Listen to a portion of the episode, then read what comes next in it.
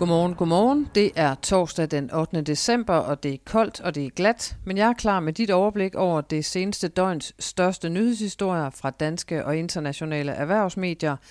Der er politik, overenskomster og biodiversitet på programmet i dag. Velkommen til Morgenbriefing. Jeg hedder Sofie Rud. SF med Pia Olsen Dyr i spidsen slap onsdag taget i Mette Frederiksens regeringsforhandlingsbord, og det ser nu ud til, at regeringsforhandlingerne er gået ind i en afgørende fase, det skriver børsen på sin forside i dag. Ifølge børsens oplysninger, så er der ikke et færdigt regeringsgrundlag, men til gengæld så flyder det med notater med kompromiser på afgørende politikområder. Det skriftlige spor gør, at man allerede nu kan ane konturerne af en ny regerings pejlemærker. Meget tyder på, at en eventuel bred regering får et konkret mål for at øge arbejdsudbuddet, nemlig 25.000 i 2030. En højere topskattegrænse er også på bordet i forhandlingerne, og samtidig drøfter man, om selskabsskatten skal sænkes til svensk niveau. Derudover er der en række reformspor, hvor særligt S og V skal finde hinanden. Det er også muligt, at Moderaterne og de radikale kan komme i spil til en ny regering. Jeg vender tilbage til den langtrukne regeringsdannelse om lidt, og du kan også læse mere i detaljen om det i børsen i dag. Hos Finans der er det ikke regeringsforhandlinger, men derimod overenskomstforhandlinger, der præger forsiden. For når godt 600.000 danskere til foråret skal have nye overenskomster, så er risikoen for en stor konflikt på det private arbejdsmarked den højeste i mange år, skriver avisen, baseret på forudsigelser fra forskningscentret Færos ved Københavns Universitet. Færos har specialiseret sig i arbejdsmarkedsstudier. Og herfra så siger centerleder Søren Kai Andersen til Finans, Forhandlingerne på begge sider af bordet har en stor interesse i at undgå konflikt, men der er bare nogle ting denne gang, som gør det sværere, end det plejer at være, og det handler især om løn, siger han.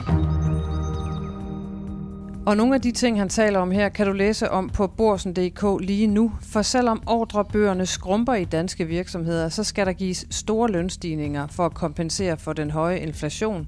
Sådan lyder meldingen forud for forårets overenskomstforhandlinger fra en del tillidsrepræsentanter, der er organiseret i Dansk Metal, ifølge en ny rundspørge, som fagforeningen har lavet blandt 552 tillidsrepræsentanter. En af dem, han hedder Daniel Bjerregaard, og han er tillidsmand for 30 ansatte på Avista Green i Kalundborg, og han siger til børsen, vi møder op med et krav om en lønstigning på mindst 5% næste år, og spørgsmålet er så, om det overhovedet er nok med de 5%, fordi det er et klart mindste krav, for inflationen har udhulet vores løn, og samtidig så går det godt for langt de fleste industrivirksomheder, siger han.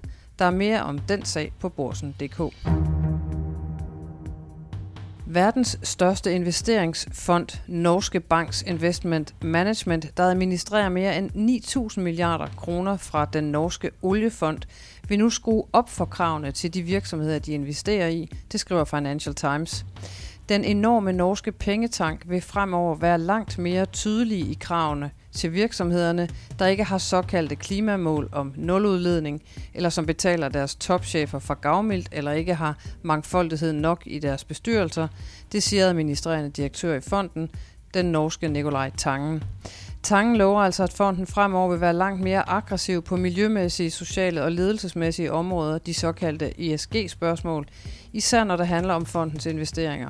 Han siger til Financial Times, ja, vi skal være langt mere tydelige, og vi kan for eksempel afvise virksomheder, som ikke lever op til de forventninger, vi har på disse dagsordner, siger han. Apple rykker nu produktionen af mikrochips tilbage til sit hjemland USA, skriver Bloomberg. Det er første gang i 10 år, at iPhone-producenten vil lave mikrochips på hjemmebanen, nemlig Phoenix i delstaten Arizona, siger Tim Cook ifølge mediet. Årsagen er ifølge Bloomberg den globale krise med mangel på mikrochip og med baggrund i en aftale om subsidier til en værdi af 52,7 milliarder dollar, det svarer til 380 milliarder kroner fra den amerikanske stat, som den amerikanske præsident Joe Biden underskrev i august. Også EU, Indien, Sydkorea og Kina laver i disse år milliardinvesteringer i industrien, siger Tim Cook ifølge Bloomberg. I disse dage er der fokus på biodiversitet, for det er en trussel, som danske virksomheder slet ikke er nok opmærksomme på, ifølge en ny analyse, som Danske Bank Asset Management står bag. Det skriver børsen Investor.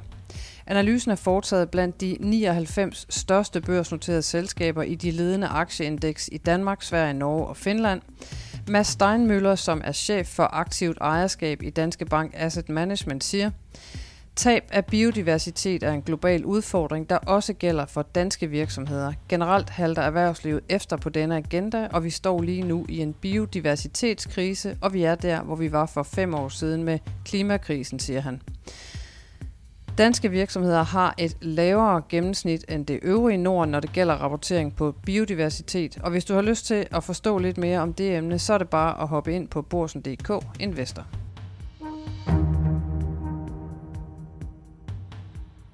Onsdagen bød på mere tristesse, for efter minus og de sidste fire handelsdage, så svingede de amerikanske aktier onsdag frem og tilbage hen over nullet, men da teknologiaktierne fortsat hang i bremsen, så endte det igen onsdag med kursfald.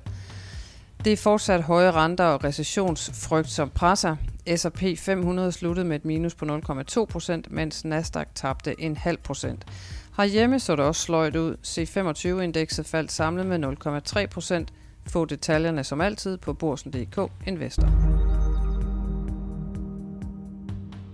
Som nævnt, så blev onsdag dagen, hvor Pia Olsen Dyr smækkede døren til regeringsforhandlingslokalerne. Her får du børsens politiske kommentator Helle Ibs bud på, hvor stængerne nu står i arbejdet med at få skabt en ny regering i Danmark. Forhandlingerne er jo inde i en meget spændende fase nu. Øh, onsdag smuttede SF fra forhandlingerne, og i weekenden forlod øh, de konservative sonderingerne om en ny regering. Og det er jo det forhold, at Søren Pape Poulsen han gik, øh, det har ført til, at Jakob Ellemann og, og Venstre så er nødt til at have større indrømmelser øh, for at bære det alene.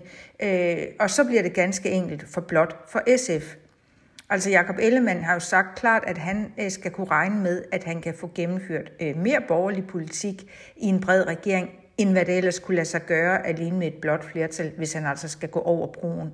Jeg tror fortsat, at det mest sandsynlige er, at vi får en bred regering øh, med Socialdemokratiet og Venstre som ryggrad, måske også inden alt for længe. Og så kan det jo være, at Moderaterne og de radikale enten er med, eller i det mindste kommer til at optræde som støttepartier. Øh, men jeg må sige for Jakob Ellemann og Mette Frederiksens vedkommende, der er processen nu så langt, at jeg synes, øh, point of no return er overskrevet. Altså hvis det presser sammen mellem de to, så kan de ikke bare hver især øh, gå tilbage til hver deres blok uden omkostninger. Og det kan også blive meget dyrt for Mette Frederiksen, hvis hun skal starte helt forfra øh, med venstrefløjen, øh, hvis det glipper øh, med en bred regering nu. Og det sagde altså børsens politiske kommentator Helle Ip. Morgenbriefing er slut for i dag. Vi er tilbage igen fredag, som vi plejer. Og indtil da, så håber jeg to ting. Den ene er, hvis du er i bil, så kør forsigtigt. Det er glat. Og ellers, så have en dejlig torsdag.